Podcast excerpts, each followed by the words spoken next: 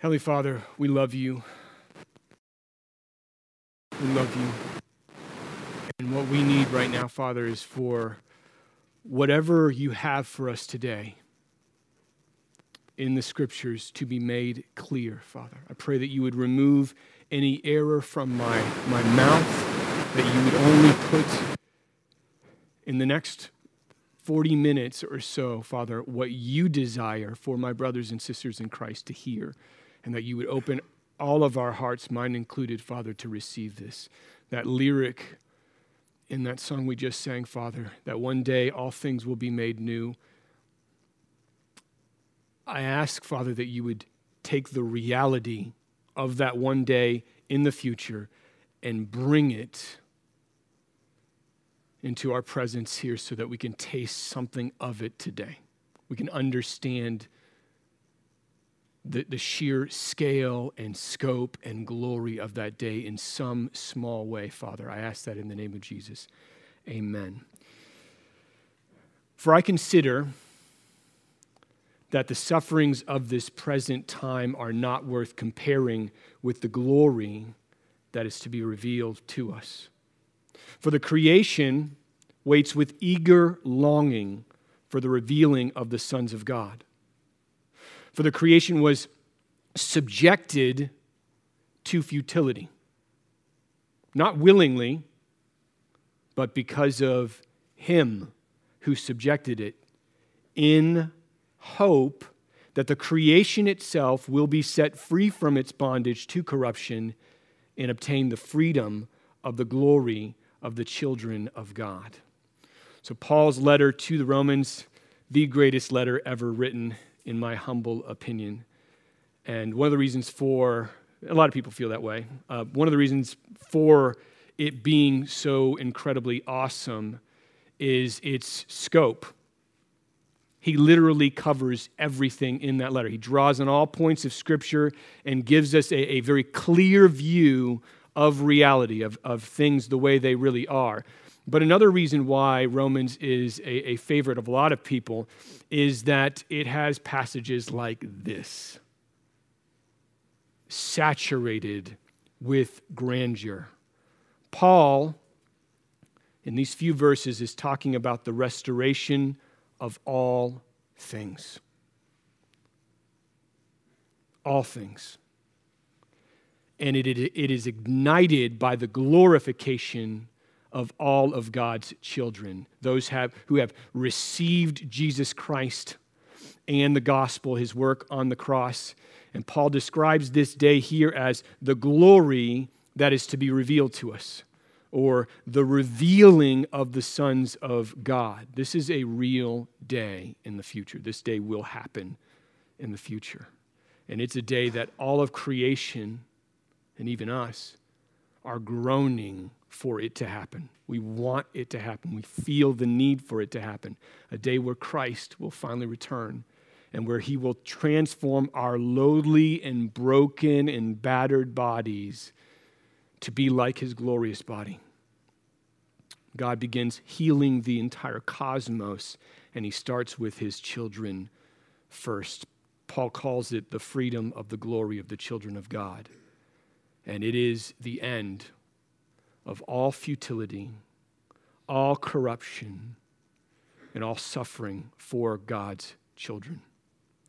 And what Paul is saying here is that the suffering and tragedy in our current lives, the suffering and tragedy that we experience day to day, cannot hold a candle to the glory that is to be revealed to us on that day. And it almost seems too good to be true. In a world like ours, with the magnitude of suffering that we see on the news every day that we that spills over into our, our lives on a daily basis how is this passage even possible? And yet it is. It's a real day. And it is the hope that the heart of the christian clings to to be set free from the suffering in this world and there's no question that david in the passage we've been looking at over the past month, Psalm, in Psalm 63, must feel something of that desire, that longing, that groaning. that hope. David wants to be home. And for David, home is God. It's experiencing who God is and his presence. And right now, as he writes out Psalm 63, for David, God feels like he's an entire universe away. He does not feel close. Oh God, you are my God. Earnestly I seek you, he begins. Psalm 63 is how David fights to get back home. It's how he fights to find God. And most scholars, like we've said in the past few weeks, believe that this point in David's life, he was on the run. We know he was in the wilderness and he was being chased by his own son, Absalom, who had just initiated a coup d'etat in Israel and was attempting to take the throne from his own father. So David leaves Jerusalem, goes out into the, to the wilderness with a handful of his men, probably more than that, but the armies of Israel are hunting him down to destroy him. And it's hard to imagine when you think about David and his life, it's hard to imagine a more tragic moment, really, in anyone's life than your own son trying to kill you. It's hard to beat that. And yet, the suffering that David is experiencing in Psalm 63 and in this point in his life is the same suffering that Paul is talking about in Romans 8. It's the same suffering, it's the same futility, it's the same bondage that Paul is expressing in Romans 8. And so, this suffering, this, this pressure on him, is where David feels led to pen Psalm 63. And so, if you could take your Bibles, turn with me to Psalm 63. I want to read this passage front to back one more time. Next week, we're going to begin another series. And so, this is our last look at this, and then we're going to zero in on the very tail end of this chapter. This is what David writes in the wilderness of Judah O God, you are my God. Earnestly I seek you. My soul thirsts for you. My flesh faints for you as in a dry and weary land where there is no water. So I have looked upon you in the sanctuary, beholding your power and your glory. Because your steadfast love is better than life, my lips will praise you. So I will bless you as long as I live. In your name I will lift up my hands. My soul will be satisfied as with fat and rich food, and my mouth will praise you with joyful lips when I remember you upon my bed and meditate on you in the watches of the night, for you have been my help. And in the shadow of your wings, I will sing for joy. My soul clings to you. Your right hand upholds me. But those who seek to destroy my life shall go down into the depths of the earth. They shall be given over to the power of the sword. They shall be a portion for jackals. But the king, the king shall rejoice in God all who swear by him shall exult, for the mouths of liars will be stopped. Now, over the past month, we've covered the first eight verses in this chapter.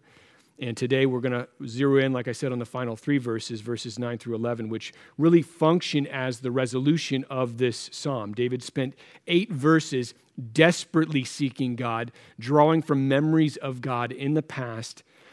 and then in verse 8, he, he finally cries out, My soul clings to you, your right hand upholds me. And David is holding on to God, and he's doing that because God is ultimately holding on to him. God has him even in the darkest of nights, God has him even in the most barren of wildernesses. And then verse 9 begins to reveal what David anticipates is the resolution of the events that have taken him. Namely, as he clings to God, David anticipates that the enemies who have sought to destroy him will be destroyed themselves. He says, Those who seek to destroy my life shall go down into the depths of the earth. They shall be given over to the power of the sword, and they shall be food for jackals. They will be destroyed. David's confident that God will do this for him, that God will destroy David's enemies in the field of battle. And so he's clinging to God and he sees this victory before himself. Keep in mind, these verses are written in future tense. It hasn't happened yet. It hasn't happened yet. Much of this passage, this entire chapter, is written in future tense but he is trusting in God to deliver him, and God does. Listen to what happens when David's warriors go out to face Absalom's warriors and the armies of Israel in 2 Samuel 18. It says this So the army went out into the field against Israel. That's David's army. And the battle was fought in the forest of Ephraim. And the men of Israel were defeated there by the servants of David. And the loss there was great on that day 20,000 men. The battle spread over all the, fa- or the face of all the country, and the forest devoured more people that day than the sword. And one of those devoured by the forest was Absalom himself, who you may remember the story from Sunday school. He's riding underneath a tree, gets caught in the tree by his own hair. And then Joab, the commander of David's army, goes and kills him. And so, at a great loss uh, to Israel, 20,000 men. 20,000 men. The forces of Absalom were finally crushed by the servants of David. And so this is the resolution to David's prayer, David's song in Psalm 63. David's enemies see defeat, they're destroyed. And David is finally able to go back to Jerusalem. He's finally able to go back to the throne as the king of Israel. And this is where Psalm 63 comes to an end. This is where it ends. And then verse 11 says this in Psalm 63 But the king shall rejoice in God all who swear by him, swear by the king, shall exult, for the mouths of liars will be stopped. So after David's enemies come to a swift and devastating end, this line tells us that the king, David himself, will rejoice in God. But he won't, he won't be alone all who swear by him, anyone who has sworn by the king, sworn allegiance to him, is fighting faithfully with him, shall exult or worship or praise God. And they do this in response to the destruction of David's enemies, the peace that has now come into Israel. This is the very worship, it's the realization of the very worship that David has sought desperately this entire psalm. He has thirsted and hungered and pursued God this whole psalm. And then in this final verse, the king shall rejoice in God, we see that it actually happens. And yet, we have this strange phrase at the end for the mouths of liars will be stopped. That's why David, according to this, that's why David, after passing through the wilderness of the soul, can finally rejoice in God. The mouths of liars have been stopped. That's what the ver- word for there means. And, and on its face, we can assume pretty easily that at the very least, Absalom and his forces are in view here. Absalom was, was conducting this rebellion by lying to people, by creating a conspiracy through treachery and deceit against the king, and what he did was he eroded support for his father, gathered people. He really stole the hearts of the men of Israel. And lying is how he took the throne. So we can assume that, with little doubt, that Absalom is in view here. Absalom and his allies are the liars, primarily, immediately, I should say, that are in focus here. But the irony is that this event in 2 Samuel, when we see this play out, David's first response to Absalom's death isn't rejoicing at all. It is deep, deep sorrow. It is mourning, it is weeping for his loss. Listen to this in 2 Samuel 18:33. And the king was deeply moved. He, he just heard that his son had died. And went up to the chamber over the gate and wept. And as he went, he said, Oh, my son Absalom, my son, my son Absalom, would I had died instead of you, O Absalom, my son, my son. That's David. He is not rejoicing in that passage. He is racked by the sorrow of losing his son. And this doesn't look anything like joy. It does not look anything like joy. After running for his life from the very real threat of his son trying to kill him, David's finally been restored and vindicated. And yet he does this. He responds with weeping. Now, why does he do this? Why does he cry? Why does he weep? Well, obviously, the most obvious reason is he's losing his son. He loved his son. He loved his son. He didn't want his son to do this. But another reason, which we talked about in the first week, is that his son isn't alone to blame for the rebellion. David himself is responsible. If you remember from that first week, this rebellion was a response to David's sin. And we see that when the prophet Nathan approaches David just a few chapters earlier, 2 Samuel 12. Thus says the Lord, the God of Israel I anointed you, David king over Israel, and I delivered you out of the hand of Saul, and I gave you your master's house and your master's wives into your arms, and gave you the house of Israel and of Judah. And if this were too little, I would add to you as much more. Why have you despised the word of the Lord to do what is evil in his sight? You have struck down Uriah the Hittite with the sword, and have taken his wife to be your wife and you have killed him with the sword of the Ammonites. Now, therefore, the sword shall never depart from your house, because you have despised me and have taken the wife of Uriah the Hittite to be your wife. Thus says the Lord Behold, I will raise up evil against you out of your own house So after David lied to cover up his adultery and the murder of this woman's husband, he's finally found out by Nathan the prophet. And his sin is revealed, and God is telling him, because of your sin, there's going to be real problems for you in the future from your own house. This future rebellion is prophesied by Nathan through God's statement over David's sin. Now, this doesn't absolve Absalom of his evil or his treachery at all, but it does tell us that Absalom's mouth isn't the only one that was lying. David had lied to cover up his sin.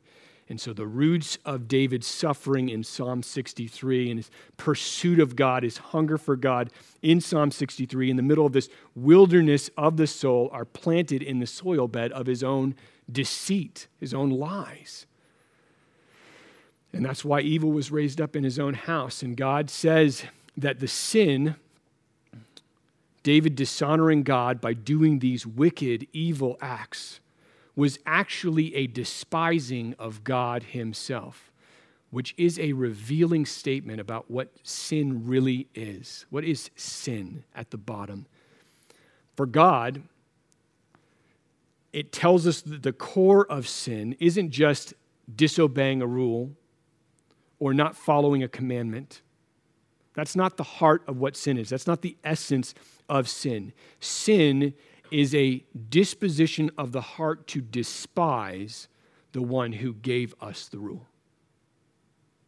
That's what sin is at its core. And, and, though David is a man after God's heart, though he has a passion for God, as we've seen in Psalm 63, God calls what he did here, this action towards Uriah and this adultery with Bathsheba, he calls it despising the Lord. This is just how bad how horrific sin really is. When David sinned, when he committed these two atrocious acts, in that moment, he wasn't being governed by his love for God. He, he was being governed by something else than his love for God. He was dominated by his affections to, to feed his flesh and to do what was most convenient. And God looks at his sin and says, Why do you hate me, David? Why do you despise me? so much that you would do this horrible thing. And so, in its essence, whether, whether consciously or subconsciously, however this works in our hearts, in its essence, sin is the act of treating an infinitely worthy and glorious God as though he is not any of those things and is in fact worthless. It is despising him according to God. And the other thing the story of David and Absalom illustrates for us is the source of suffering. How does suffering come into this world? How does suffering happen? And what it says here is that at the root of all suffering, at the root of the very bottom of every experience of pain and agony and suffering in this world, is sin. Sin is at the bottom of all of that. Sin is the root of every tear and sin is the root of every fear. When sin entered the world, according to Romans 5, death and suffering came quickly behind it. And if sin, at its essence, is despising God, then we have a huge issue because that tells us that sin is the one thing, the only thing really that can keep us from worshiping God, from praising God, from rejoicing in God like David does at the end of Psalm 63. It's the exact opposite. To despise God is to not worship Him, not rejoice in Him. So listen again to this last verse from Psalm 63 with that lens on your mind. But the king shall rejoice in God. He's worshiping God all who swear by him shall exult. They're worshiping God. For, because the mouths of liars will be stopped. Now, that for is critical. Whenever you see a for, think hard about what's being said. There's an argument being made, there is causality that is being introduced in the phrase of some kind, of some nature, tells us the reason here, this for, that the king can rejoice in God and that those who swear by him can exult in God is because lying mouths have somewhere along the line been silenced. Lies have come to an end. If sin, in its essence, is despising God, then it must be dealt with if we are able to rejoice in God. Think about this for a moment. David in Psalm 63 is, is really at the lowest point a human being can go. His own son, who he played with as a kid, wants him dead and is pursuing him. And he's already taken away almost all that David has. And as David is clawing his way back home through the driest and darkest season of his life, this wilderness of the soul, here at the end of the psalm, only when sin is silenced can he be free to rejoice, for the mouths of liars will be stopped. Such an innocuous line. You almost pass over it. So people can't lie anymore. Is that all that you're saying? David's present circumstance is clearly in view here. But we need to recognize, as the people of God, that there is a day coming. There is a day in our future when this line will be true about every human being in a way that, that goes beyond anything David ever experienced. One day, I won't sin anymore. Anymore. There won't be a sinful word in my mouth. There won't be a sinful action in my hands. There won't be a sinful thought in my mind. They will be gone. And this day is the same day that Paul's referring to in Romans 8, the revealing of the sons of God, when we are set free from the bondage of corruption in this world and we are enabled, unlike we've ever been before, to rejoice in God. And what I would like us to do with the rest of our time together today is look very closely at this passage, a specific aspect of this passage in Romans 8, and ask a few questions. And so have these questions sort of orbiting your mind as we look at this text. How in the world does God do that verse for us? How does He silence our sin, our lies at the end? How does He bring about the end of suffering, the end of bondage to corruption, and make our path home clear, our path to rejoice in God the way that we were always intended to be rejoicing in God. How does He do that? And this isn't a mental exercise. This is not a mental exercise because Paul wrote Romans 8 for a reason. David wrote Psalm 63 for a reason. There are reasons for us to see this. As we answer these questions, the reality that is in the future, in that one day in the future, streams into the present and speaks into our current sorrows, speaks into our current suffering, speaks into our fear. Romans 8, 17 through 21 has something to say about the tears that you cried yesterday and the tears you're going to cry tomorrow. And we need to see it. So turn there with me. This will be where we focus the rest of our time today. Romans 8, 17 through 21. For I consider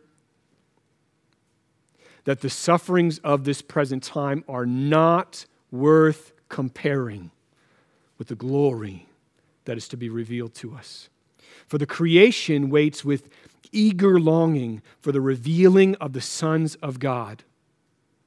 For the creation was subjected to futility, not willingly, but because of him who subjected it, in hope that the creation itself will be set free from its bondage to corruption and obtain the freedom of the glory of the children of God.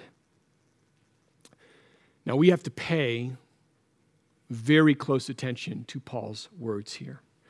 In verse 20, he says, Creation was subjected to futility. This is the same bondage of corruption in verse 21. It's the same sufferings in verse 17. It is the same suffering and death that entered into the world after the first sin. The futility in verse 20, all of these things are the same category. They are in the same bucket. Creation was subjected to that. And not willingly. It says, not willingly. In other words, creation didn't want this to happen. It didn't decide automatically for this to happen. It was subjected to this because of Him, pronoun, who subjected it. So someone unwillingly, as far as creation is concerned, subjected the created order to futility. Now, this is the tricky question who was it? Who did this? Was it Adam? Was it Satan? Paul's response on both accounts is no. It wasn't either of them. They don't, A, they don't have that kind of power. And B, we know they didn't do this because of two words in verse 20. For the creation was subjected to futility, not willingly, but because of him who subjected to it, subjected it in hope. Creation was subjected to futility in hope. That was the ultimate purpose. And we know that, that Adam did not subject anything to futility and hope. We know that Satan certainly isn't in the business of creating hope. So, who did this?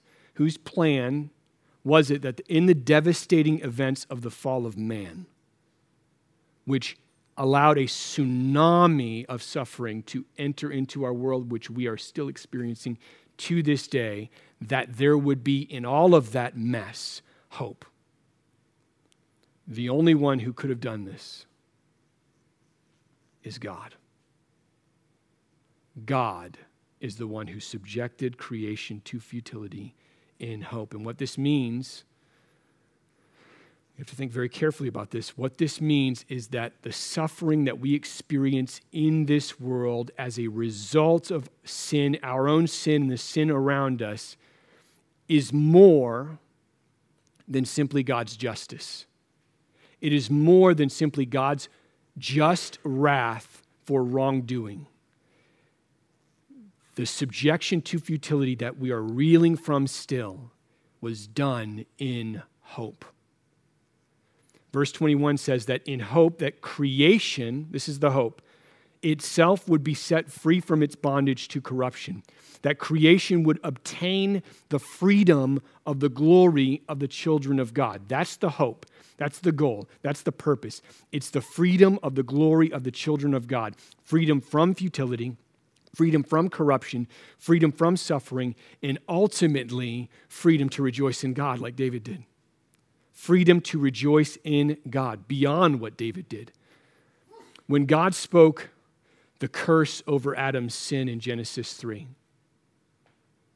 when, when, he, when, he, when he surveying the trauma of their sin, spoke the curse over the created order, he had in mind this hope, this plan, this purpose that he would bring into fruition.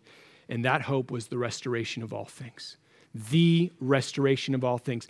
The glorious day when every broken thing we experience in this life is finally healed. The day when suffering comes to an end for the children of God.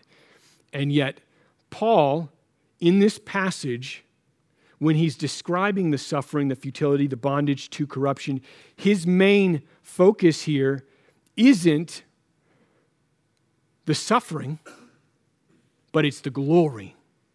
It is the glory that is to be revealed. He says the sufferings that you're experiencing in this present age, you're experiencing right now in your lives, are absolutely nothing in comparison to the glory that will be revealed to you on the final day. They are nothing in comparison. Paul is saying here that that day will be so profoundly glorious and wonderful that it will make up for every single tear you've ever shed. Everyone.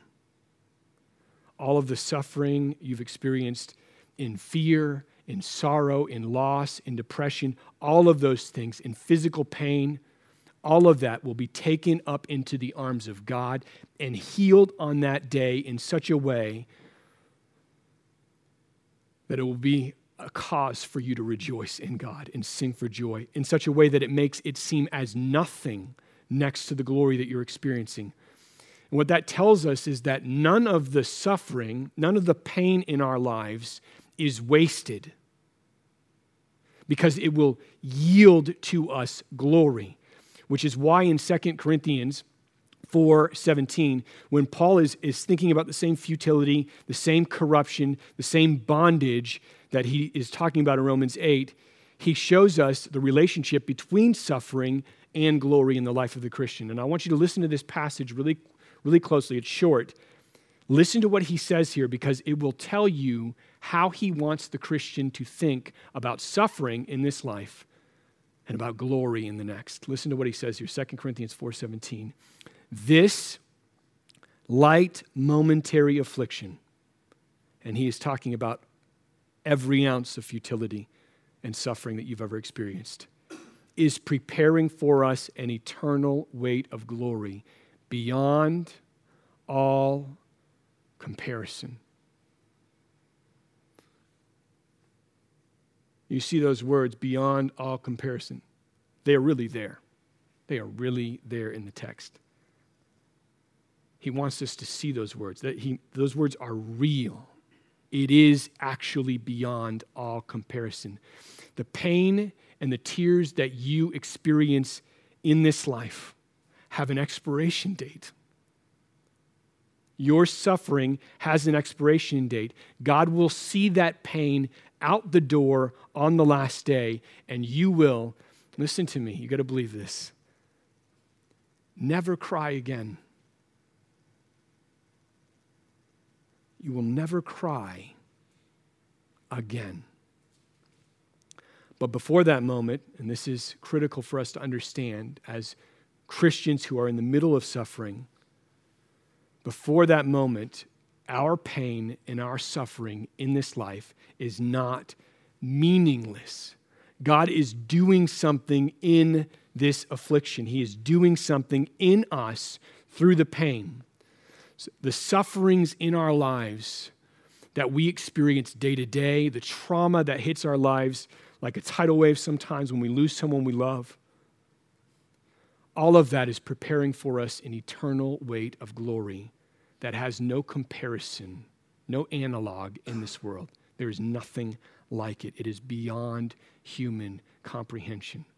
And the reason Paul is telling us this in 2 Corinthians 4:17 and what he's saying in Romans 8 and really even the reason that David is writing Psalm 63 ultimately is that he is reaching out into that future joy, the future glory and something about reaching out into that glory brings it into the present in his heart, in his, in his own experience. And that future joy, when it breaks into the presence and thinking about it, recognizing it, seeing it, recognizing it's not for nothing, recognizing there's meaning behind this suffering, it has infinite, eternal value. One day we will be free of suffering. And when that happens, when that happens in our soul, when we see it for what it is, when we recognize that that one day is coming for us, streams of joy begin to flow into our hearts from the future glory we know that God is preparing for us, which is beyond comparison, there is a reason for our pain. It is not for nothing.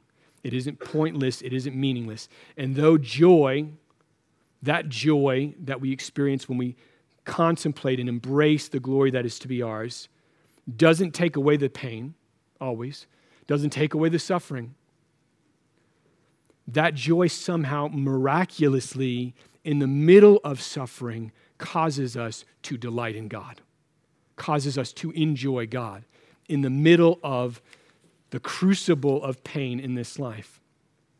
But you already know this because we said that suffering isn't the only isn't the main impediment against worship. In fact, suffering can't be. Sin is the main impediment for worship the main reason we don't worship isn't because we're experiencing a circumstance, it is because of our disposition in the middle of the circumstance. In order for joy in God to happen to anyone, sin must be dealt with. Sin must be handled.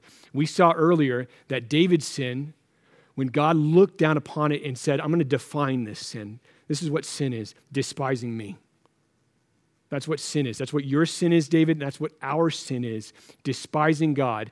It is the diametric opposite of rejoicing in God. So there is no joy in God where sin remains. There is no joy in God. Think about David here an adulterer and a murderer. That's what he is. How is it at the end of Psalm 63 that he is able to rejoice in God as an adulterer and a murderer? What gives him the right to experience that joy? Well, we find out in 2 Samuel 12 13. Listen to what happens when David's sin is discovered. This is his response.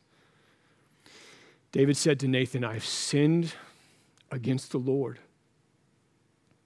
And Nathan said to David, The Lord also has put away your sin you shall not die. Nathan is telling David, God's wrath, which should break out against you and kill you like that, isn't going to do that. It's not going to destroy you. Though you should die because you're a murderer, David, God says, no, that's not going to happen. You shall not die. Now, why is that the case? How can Nathan say this outrageous thing on behalf of God to David? David's killed a man after sleeping with his wife. You can't just put that away. What about Uriah's parents? You can't put that away. He should have to pay for this with his life, but God looks down on David and says, No, no, you shall not die. Now, how in the world is that possible? Well, it is only possible. It is only possible because in God putting away David's sin, he is putting it on another. Look at Isaiah 53 6. All we, like sheep, have gone astray. We have turned every one to his own way. And the Lord has laid on him the iniquity of us all. That's where David's sin went.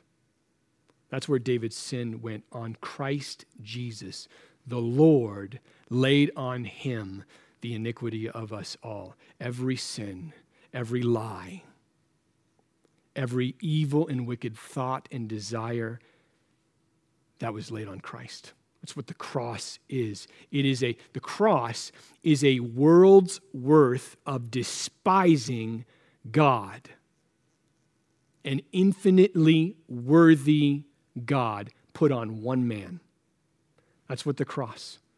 And that is how God secures this, this amazing day in the future, the freedom of the glory of the children of God. That's how God takes sinners whose disposition is to despise God, ignore Him, treat Him like He isn't God, and transforms them into children who delight in God and rejoice in God. And the communion we're going to take here in a few minutes is a memorial of that cross. It is a, it is a, a picture of what God paid to purchase the hope in Romans 8. That hope is not free. I hope he didn't just pull it out of the ether. It had to be bought with blood. And it cost the infinitely worthy blood of Jesus Christ, his son. And though this sacrifice in, in all of our sin has been dealt with,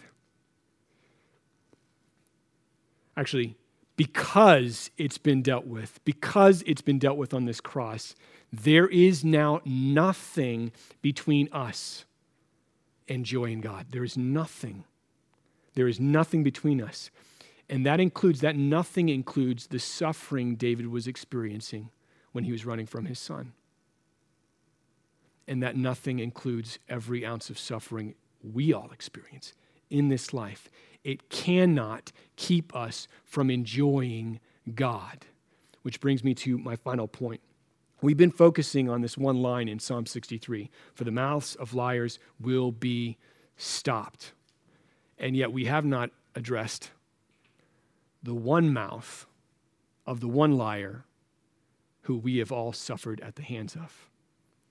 Revelation 12 calls him the deceiver of the whole world, the accuser of the brethren, Satan, the enemy so that verse in Psalm 63 11, for the mouths of liars will be stopped. There's one liar at the bottom of all the liars. And on the last day, his mouth will be shut forever. And I think this is important for us to see that that final mouth being shut, that lying mouth being shut, is important for us to see because when suffering comes into our lives right now, when it seeps into our lives because someone we know gets cancer. And we're weeping, or someone we know gets hit by a car or loses their job or has any kind of extraordinary sequence of events come into their life, press into their soul, and cause them pain. When that happens, the first mouth to talk to us is His and he desires to steal our joy in God. He doesn't want you to rejoice in God. He doesn't want you to love God. He doesn't want you to delight in God. But what you need to hear is He actually doesn't have that kind of power and He doesn't have that kind of authority. The cross has removed every barrier between you and joy in God. And one of the reasons Romans 8 exists is for us to believe it, for us to see it, God say it, and for us to believe it. The only thing that could separate us from joy in God is sin and that's been paid in full on the cross. And so there is nothing, there is nothing in the entire universe that can separate you from that joy, from the joy of experiencing God's love in Christ Jesus, not depression, not anxiety, not sorrow. None of those things can stop you from experiencing the joy in God. And Romans 8, in all of its glory and all of its splendor, makes this abundantly clear in its final verses. And I want you to hear this as though it is being spoken to you individually and into your experience and into your pain. And I want you to load into these words all of the suffering, all of the agony, all of the fear you've experienced, and let Paul tell you on behalf of Christ reality and not a fiction created by a lying mouth from the enemy. Who shall separate us from the love of Christ? It's a legitimate question. Who shall separate us from the love of Christ? Shall tribulation or distress or persecution or famine or nakedness or danger or sword. No. In all these things, we are more than conquerors through him who loved us. For I am sure that neither death nor life, nor angels, nor rulers, nor things present, nor things to come, nor powers, nor height, nor depth, nor anything else in all creation will be able to separate us from the love of God in Christ Jesus our Lord. One day, the enemy that has been lying to you will be silenced forever. His mouth will be stopped. But until that day, we cling to the hope in Romans 8. The glory that is to be ours, that is incomparable to anything we've experienced in this life, and we fight for joy in the middle of the suffering. We fight for joy. That, that, that suffering that we have, that suffering that we experience, all of it, even in its highest degree of intensity, even at the lowest point of its sorrow, when it is all said and done, you will look back on that span of 70, 80 years of tears and joys, but lots of tears. And you will say, that was a light, momentary affliction compared to the joy I'm experiencing in the presence of the living God. That's going to happen. That's going to happen for you. Believe it and take that truth and press it into your suffering in the moment that you're experiencing it. Don't believe lies that depression or anything, fear can, can cause you not to delight in God. Fight to have joy in God in the middle of the suffering. And use all of the verses from Romans 8 to do it. Let's pray.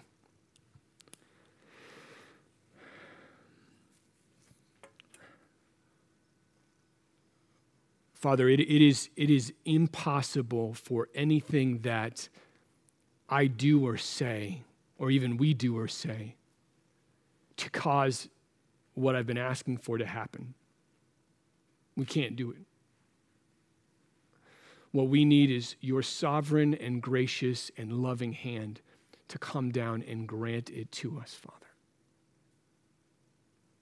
Such that when we are, we are weeping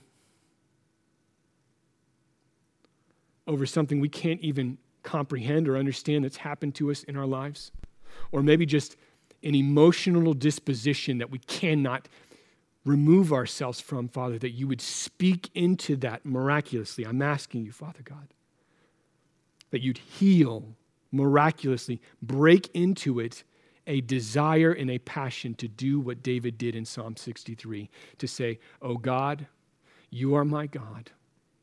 Earnestly I seek you. My soul thirsts for you. My flesh faints for you, as in a dry and weary land where there is no water. I want you, God. And that you would grant us that plea, that prayer, and that you would show up, Father God.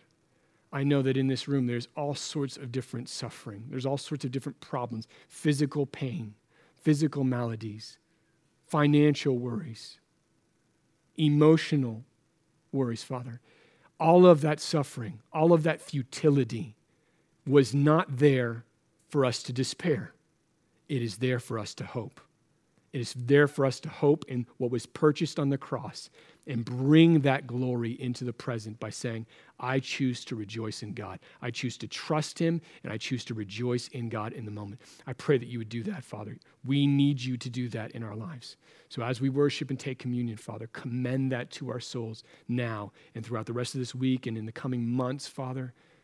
May your hand move mightily to heal hearts that need your touch desperately. In the name of Jesus Christ, amen.